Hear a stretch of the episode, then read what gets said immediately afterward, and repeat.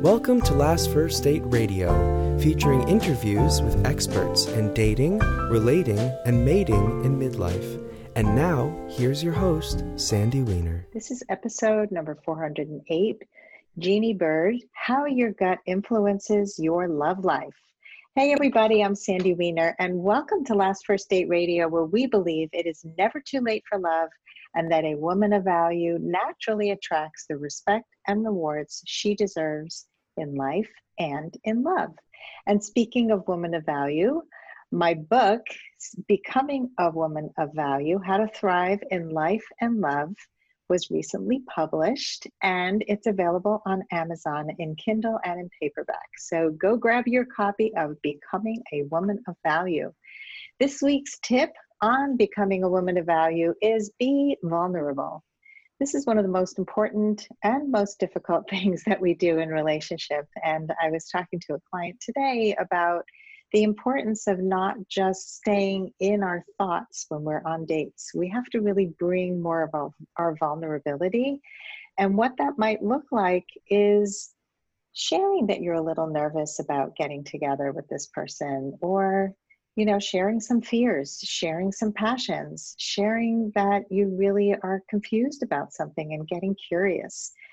Being vulnerable instead of feeling like you have to come all perfect to every date and every relationship is really the key to developing the true intimacy that most of us are desiring. So, my challenge to you this week is to be more vulnerable. See how you can interject vulnerability into conversations, not just in romantic in the in your romantic life, but in all your relationships. And you might be pleasantly surprised at how deep your relationships become and how much more interesting they become as well. And before I bring Jeannie on to the show, I just want to let everybody know that I have a fantastic Facebook group. It's called Your Last First Date. And we are a group for women 40 and up who are looking to have healthy, happy, long lasting relationships. It is a place that supports your personal growth, your ability to communicate and show up and stand up and speak up as a woman of value. So join our group, Your Last First Date. And now for my guest, Jeannie Bird. She mm. is a calling in the one coach. She has an international coaching practice and she guides her clients to fall in love with themselves as the foundation for calling in the greatest love they could have. She helps them remove any barriers to love and fully embrace their worth to become magnetic to their desired partner. She has just completed her Master's of Science degree in health coaching and nutrition, and she has launched her signature program, Healthy Love, which includes creating self care practices to design the body and love life you want so there is no hesitation when your beloved comes knocking at your door. Welcome to the show, Jeannie. Thank you, Sandy. I'm just so excited to be with you here today. I'm just thrilled and just love what you're up to and boy, that vulnerable piece is really appropriate right about now in this oh, time oh, of yeah. COVID. it's so much so.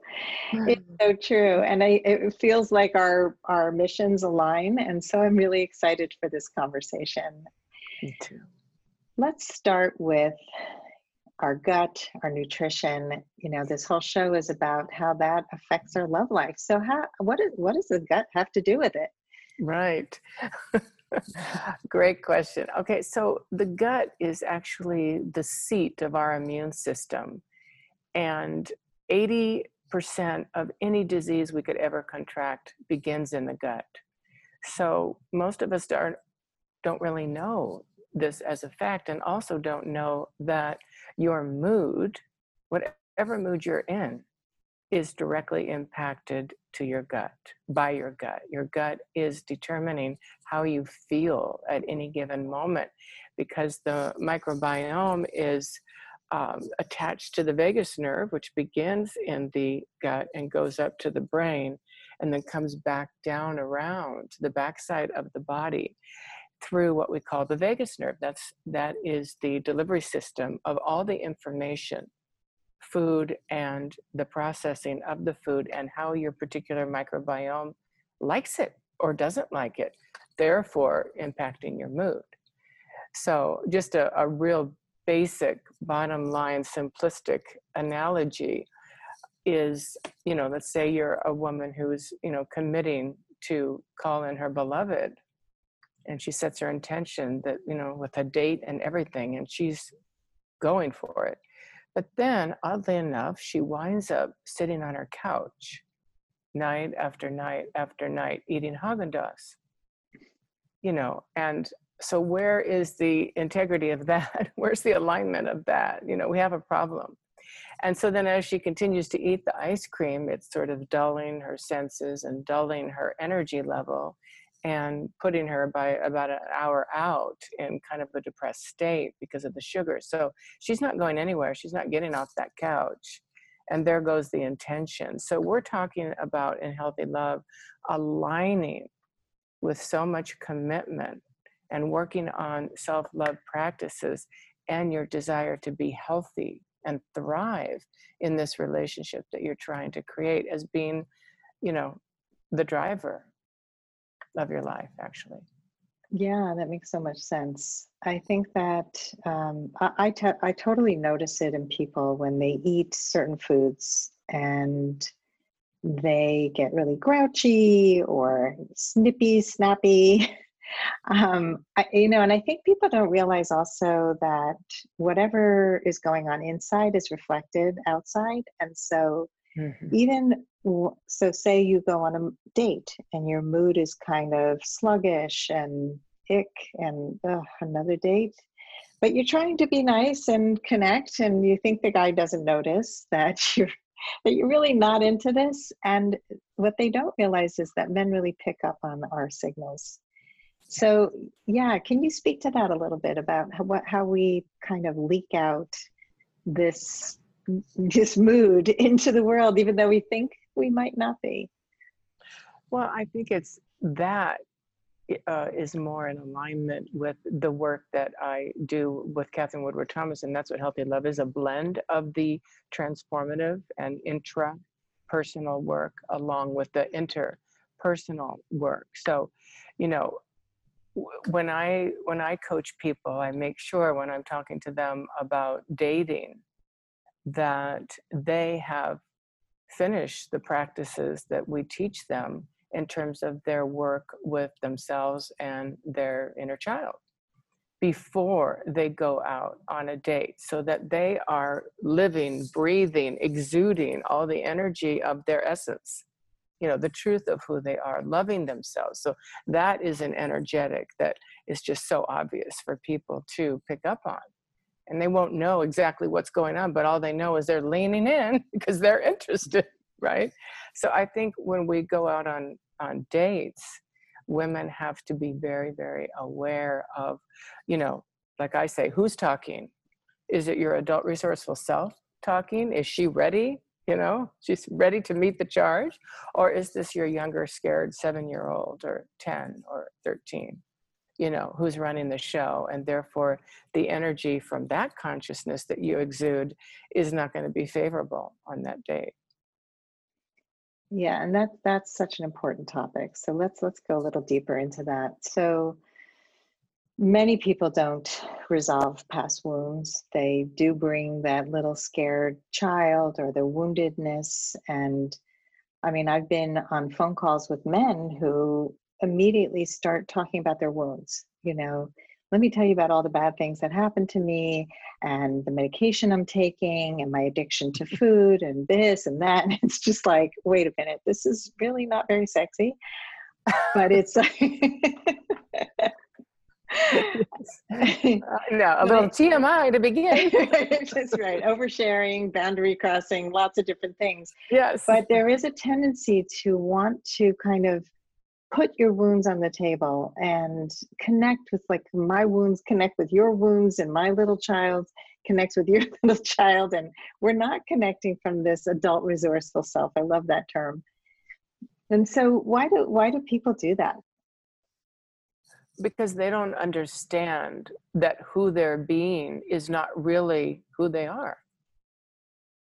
You know they don't understand that they have unconsciously been orchestrating their lives from this well we, we call it a, a an identity a false identity.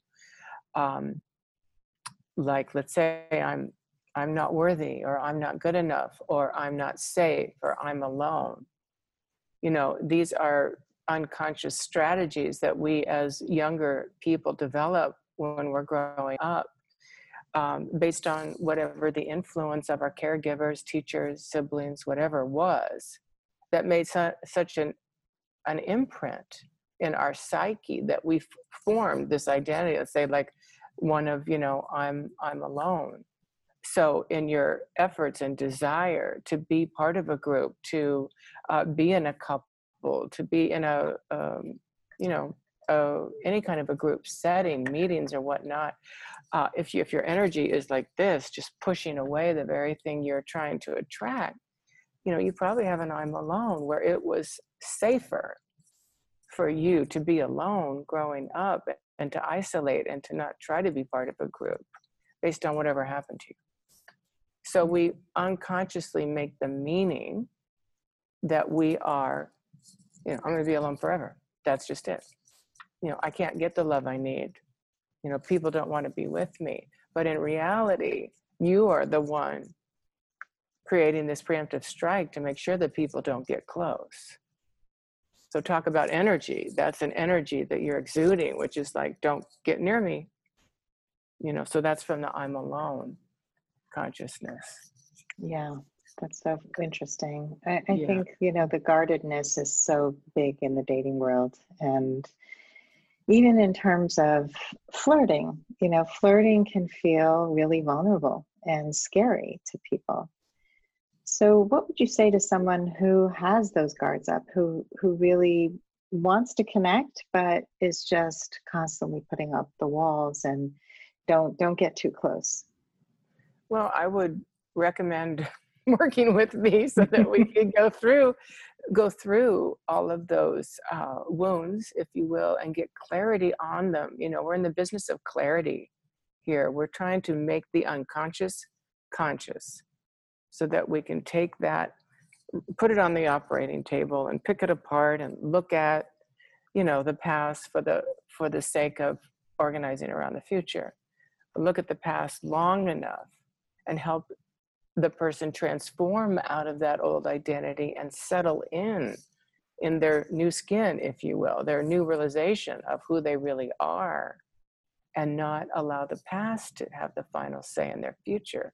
So that would take a process. I usually try to encourage people not to be dating when they're working with me in this particular modality of calling in the one and healthy love too, because it is a combo you know of preparing for your love but if you're dating and swiping your apps and very very busy and trying to do this really deep transformative work it more more than likely won't stick. So assuming that that person uh, has now done their inner work you know with anybody who's into this work then they're ready to start flirting and to be able to make eye contact with somebody in a very direct way and hold the gaze. And I always say six seconds, which feels like 60 years, you know, but to make eye contact and look at somebody and that six seconds, I think, who was it? Um, Alison Armstrong. I remember hearing this about 15 years ago from her saying that, you know, you can initiate a look and hold that look and that gaze, and then you wait to see if you're approached. But you have initially made that contact with your courage to look somebody in the eye and to make a connection, and then what they do with it, you know. So that's what I, I that really holds true to me. I've I've worked with women that have had great success, even though they are scared, scared, scared, but their commitment to their future is stronger than their local local feelings of self-consciousness. Yeah that makes a lot of sense. I think that so many people are afraid to look at people you know it's and to make eye contact and it's been interesting during corona because i'm a very friendly outgoing person. When i walk i always make eye contact and i talk to people. And I found that even in our friendly neighborhood here, a lot of people were keeping to themselves and walking on one side of the street. And so it's it's also important to understand the circumstances can sometimes dictate how people act. It's not necessarily it's not about you it's about the circumstance and and i think you know that kind of ties into when you make that eye contact and you let go of expectations that it has to be a certain thing right he has to look back he has to make a connection with me then you have a better outcome wouldn't you say? Yeah no absolutely I, it, you know i believe it's all about intention right? Everything i mean because we're talking about here sandy really creating a miracle in love right? We're creating a miracle for ourselves so we're stepping out of this false identity so if i'm always alone how can i really create a miracle of love when i'm alone right? So we have to do the work to step into our true identity and declare that this shall be so with a really strong intention that we now have to make choices and take actions and live into that intention you know? It's like with you know you're right it's remember the days of i don't know if you ever were raised this way but you know where you gave up chocolate for lent or gave up something for lent you know? You said okay i'm going to do this for like yeah the whole the whole months or whatever and then of course nobody's looking you know you take that piece of chocolate you know.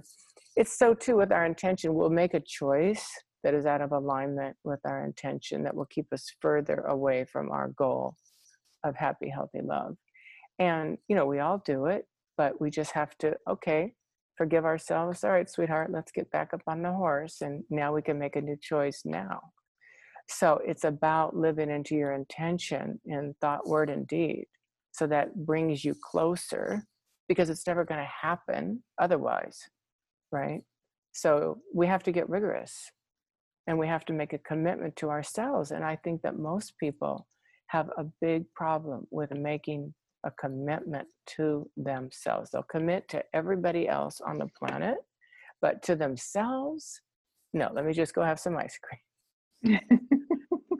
Right. I was just talking to my son-in-law about this like why why coaching is so successful is because people are accountable to their coach. They're account like I have accountability partners who I commit to, and that's how I got my book, you know, written and published. Because otherwise, you make other things more important. So, right. keeping your word, and also, I would say that when you keep your word, you're going to attract in more people who keep their word because there's so much flakiness out there of people who are not following through. Yeah, absolutely. Right? yes. Yes. I love that. That is that that's really wonderful. I love the way you phrase that. Mm.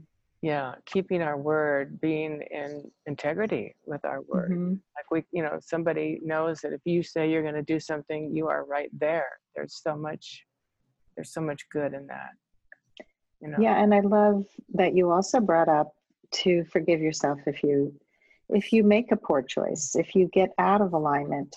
And i think the other piece of this is to recognize when you're out of alignment. I i watch my son who um, really tries to live in alignment with his values. And every once in a while when he makes a choice that he decides something too soon and it's not really for him it's a people pleasing yes, yes, you know?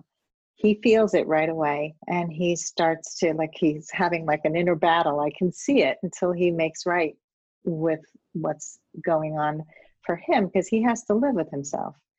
And not mm-hmm. everybody has that level of awareness but when you do right. you can quickly get there and and just i think what people often do is they beat themselves up. So if yeah. is there is, do you have any tips for people who are stuck in that loop of you know why did i do this? And then they go spiral. It's like you, you have that first bite of ice cream and now i'm going to eat the whole pint right back to Haagen-Dazs because why not? Yeah exactly. Yeah i've already screwed up so what, what's another few scoops going to matter you know? But it does matter. It really matters. So i think you know tips again um, would be uh, learning in this work to be able to identify what your feelings are so that you, if something happens and you go, um, you know, off the deep end, that you can uh, check it, just like you're saying, like your son will know it by what he's feeling in his body. Your body will tell you. So if you understand your feelings, this is what we do in the work is to get clear on what your feelings and needs are. We call it developing emotional intelligence so that again you're you're clear about in your who's talking who's talking my adult resourceful self or, or my little kid um, and how and who's running the show is my little kid running the show and therefore i'm off to the races with my ice cream or my pizza and you know not wanting to follow through on my commitment to myself or i'm not going to you know check my online profile and also instigate connecting with men instead of waiting for the inbox to get full you know it's that type of thing. So but you can feel it in your body. So if you are aware of what your feelings and needs are and can name them then you can also connect to well what's that feeling like in my body? Where does that live in my body? Is it my solar plexus? Is it my throat? You know is it my heart and so when that happens again and it will you have worked with yourself enough to recognize it oh it went there again you know and just soothing that part of yourself i got it but i'm right here. No shame no blame. Let's just move on. Mm. you know so it's that amount of what we call transformative self-talk self-soothing to be able to talk yourself off the ledge without shame or blame recognize oh it's happening again. You know it's like a bad movie keeps happening over and over again you know? So that's the way that you can develop this awareness of yourself. Yeah because most people don't even know what they're feeling no. most of the time right? So we try to really stick with what the feeling is as a feeling not a thought. Like the thought might be no i'm really pissed off that that guy didn't call me that's a thought but the, what's the feeling behind that I feel abandoned. I feel rejected. I feel skipped over. You know, those are the feelings underneath what happened.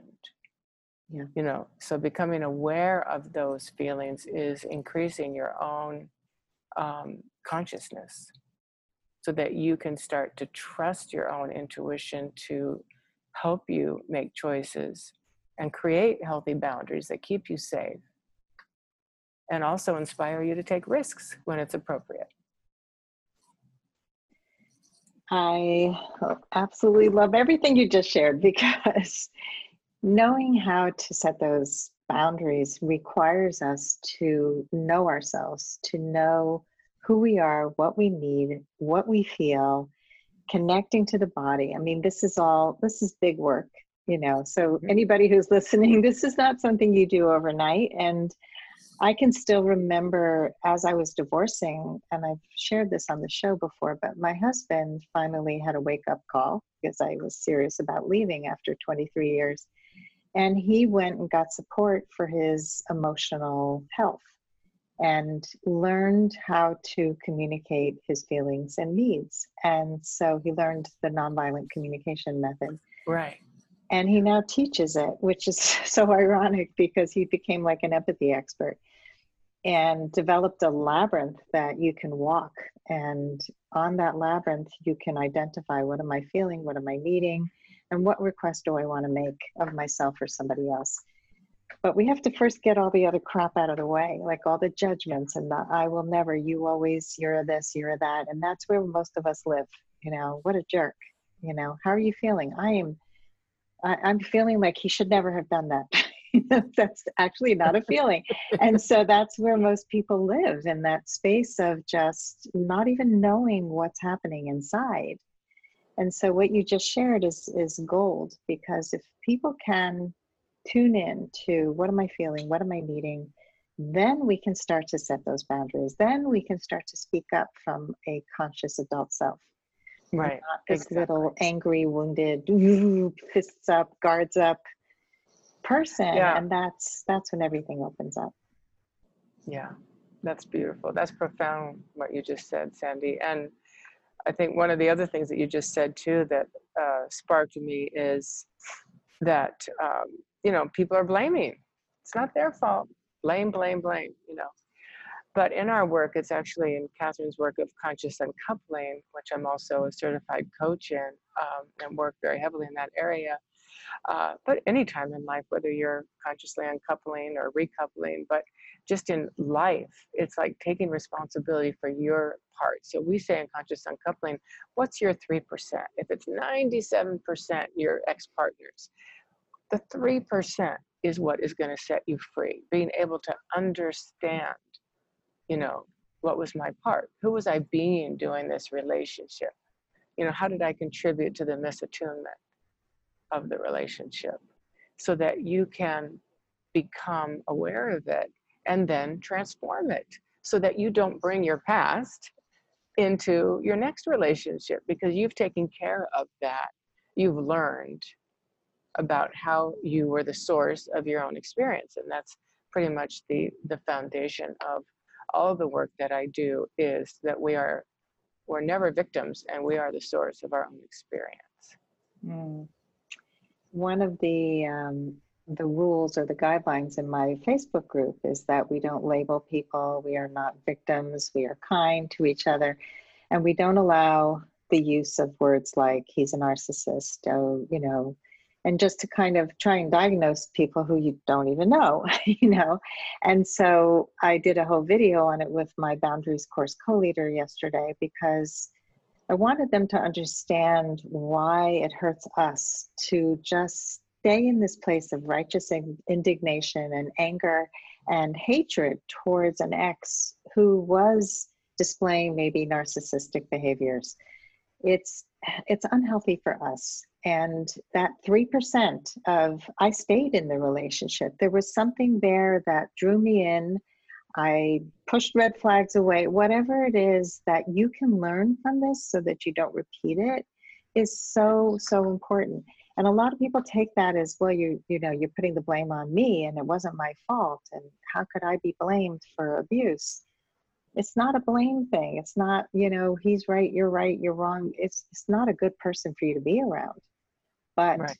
you can recognize those traits early on you can learn why were you so susceptible to somebody who abused you know and how can i be healthier in my love life mm. and that's that's a much healthier way to look at love than just yes. going around suspecting or holding on to anger and bitterness and putting those guards back up, which is really yeah. what repels love.